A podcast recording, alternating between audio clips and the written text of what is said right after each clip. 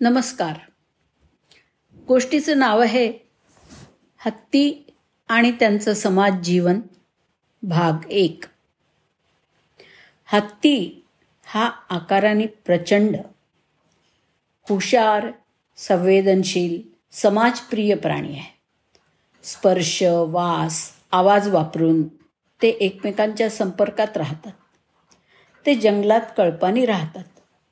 एकेका कळपात सात आठपासून वीस पंचवीसपर्यंत हत्ती असू शकतात. त्यात प्रामुख्याने दोन तीन मोठ्या माद्या आणि लहान आणि मध्यम वयाचे बच्चे असतात. नर कळपामध्ये नसतात. कळपाचं नेतृत्व म्हाताऱ्या अनुभवी मादीकडेच असतं. सर्व कळप तिच्या आज्ञेमध्ये असतो. केव्हा केव्हा तीन चार नर एकत्र येऊन कंपू करून राहतात. वयात आलेले नर आणि वयात आलेली मादी. दोघंही ठराविक मोसमात मादावर किंवा माझावर येतात. तेव्हा त्यांच्या गंडस्थळातून पातळ रस व्हायला लागतो. या रसाला मध म्हणतात. माझावर आलेले हत्ती उगचच मोठमोठे वृक्ष मुळासकट उपटून फेकून देतात. त्यांच्या तावडीत कोणी जर सापडला तर त्याची काही धडकत नसते. मध ओसरल्यावर मात्र तो हत्ती पूर्वीप्रमाणे शांत बनतो. हत्ती सोंडेचा तुतारीसारखा उपयोग करतात. त्यावेळी ते माणसाला ऐकू येणारे म्हणजे श्राव्य असे धनी ध्वनी एकमेकांशी बोलण्यासाठी वापरतात. इतर जातीच्या प्राण्यांना घाबरवण्यासाठी इशारा देण्यासाठी सुद्धा हत्ती माणसाला श्राव्य असलेल्या आवाजामध्ये बोलतात. बरेचदा हत्ती वीस हर्ड्सपेक्षा कमी वारंवारितेच्या म्हणजे इन्फ्रासोनिक फ्रिक्वेन्सीच्या माणसाला अवश्राव्य म्हणजे ऐकू न येणाऱ्या अशा ध्वनिलहरी वापरतात.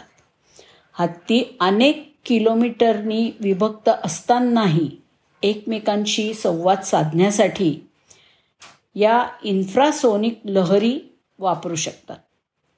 अल्ट्रासाऊंड या पण एक प्रकारच्या दोलायमान ध्वनीलहरी आहेत ज्यांची वारंवारिता मानवी ऐकण्याच्या क्षमतेपेक्षा जास्त असते. त्यामुळे मानवांना तो ऐकू येत नाही. अल्ट्रासाऊंडची वारंवारता ही वीस किलो हार्ट्सपेक्षा जास्त असते. असा ध्वनी हा मेडिकल उपकरणांमध्ये इमेजिंगसाठी वापरला जातो. अरण्यात झाडांच्या घनदाट छायांमधून हत्तींचे हे मूक आवाज दूरवर म्हणजे अगदी दहा किलोमीटरपेक्षाही दूरच्या हत्तींना ऐकू जातात. पण बाजूलाच असलेल्या माणसांना मात्र ते ऐकू येत नाहीत. कळपापासून चुकलेले हत्ती एकमेकांपासून दुरावलेली हत्तीची मायलेकरं एकमेकांना साथ घालणारे संगमोत्सुक जोडपे. या अवश्राव्य ध्वन ध्वनीच्या मदतीने एकत्र येतात. कधी नर हत्ती इतर नर हत्तींना हे क्षेत्र माझं आहे तू दूर जा. असा दमही या अवश्राव्य ध्वनिलहरींच्याद्वारे देतात. शास्त्रज्ञ आता तंत्रज्ञानाच्या मदतीने या माणसांना अवश्राव्य म्हणजे ऐकू न ये येणाऱ्या ध्वनीलहरी मुद्रित करू शकतात. त्यांची वारंवारता वाढवून त्या माणसाला ऐकू येण्याजोग्या आवाजात रूपांतरित पण करू शकतात. जंगलात मुक्त फिरणारे शेकडो हत्ती तसंच प्राणीसंग्रहालयात राहणारे माणसांच्या सहवासातले हत्ती. यांच्या अवश्राव्य आणि श्राव्य आवाजांचा शब्दसंग्रह म्हणजे एक शब्दकोश किंवा एक डिक्शनरीच जीवध्वनीशास्त्रज्ञांनी केलेली आहे. सन एकोणीसशे ऐंशीपासून कार्नेल विद्यापीठातील काही शास्त्रज्ञांनी आफ्रिकेच्या जंगलामध्ये एलिफंट लिस्निंग प्रोजेक्ट नावाचा प्रकल्प सुरू केला. त्यात स्थानिक आणि जगभरच्या स्वयंसेवकांची साथ घेऊन व्यापक स्वरूप दिलं गेलं. हत्तींचे आवाज वागणं आणि एकमेकांना दिलेले प्रतिसाद यांची सांगड घालून ध्वनीचा योग्य तो अर्थ लावण्याचा प्रयत्न त्यांनी केला.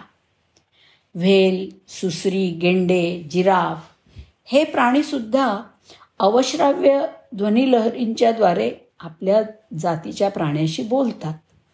हत्तींच्या भाषेचं कोडं शास्त्रज्ञांना थोडंफार उलगडलं आहे. हे पण कळलं आहे की हत्तीसारख्या समाजप्रिय आणि बुद्धिमान प्राण्याची भाषा आपण शिकली पाहिजे. त्याच्याशी संवाद साधला पाहिजे आणि गजराजांचं जीवन पूर्णत जाणून घ्यायचं असेल तर अवश्राव्य ध्वनींचा अभ्यास केला पाहिजे. धन्यवाद.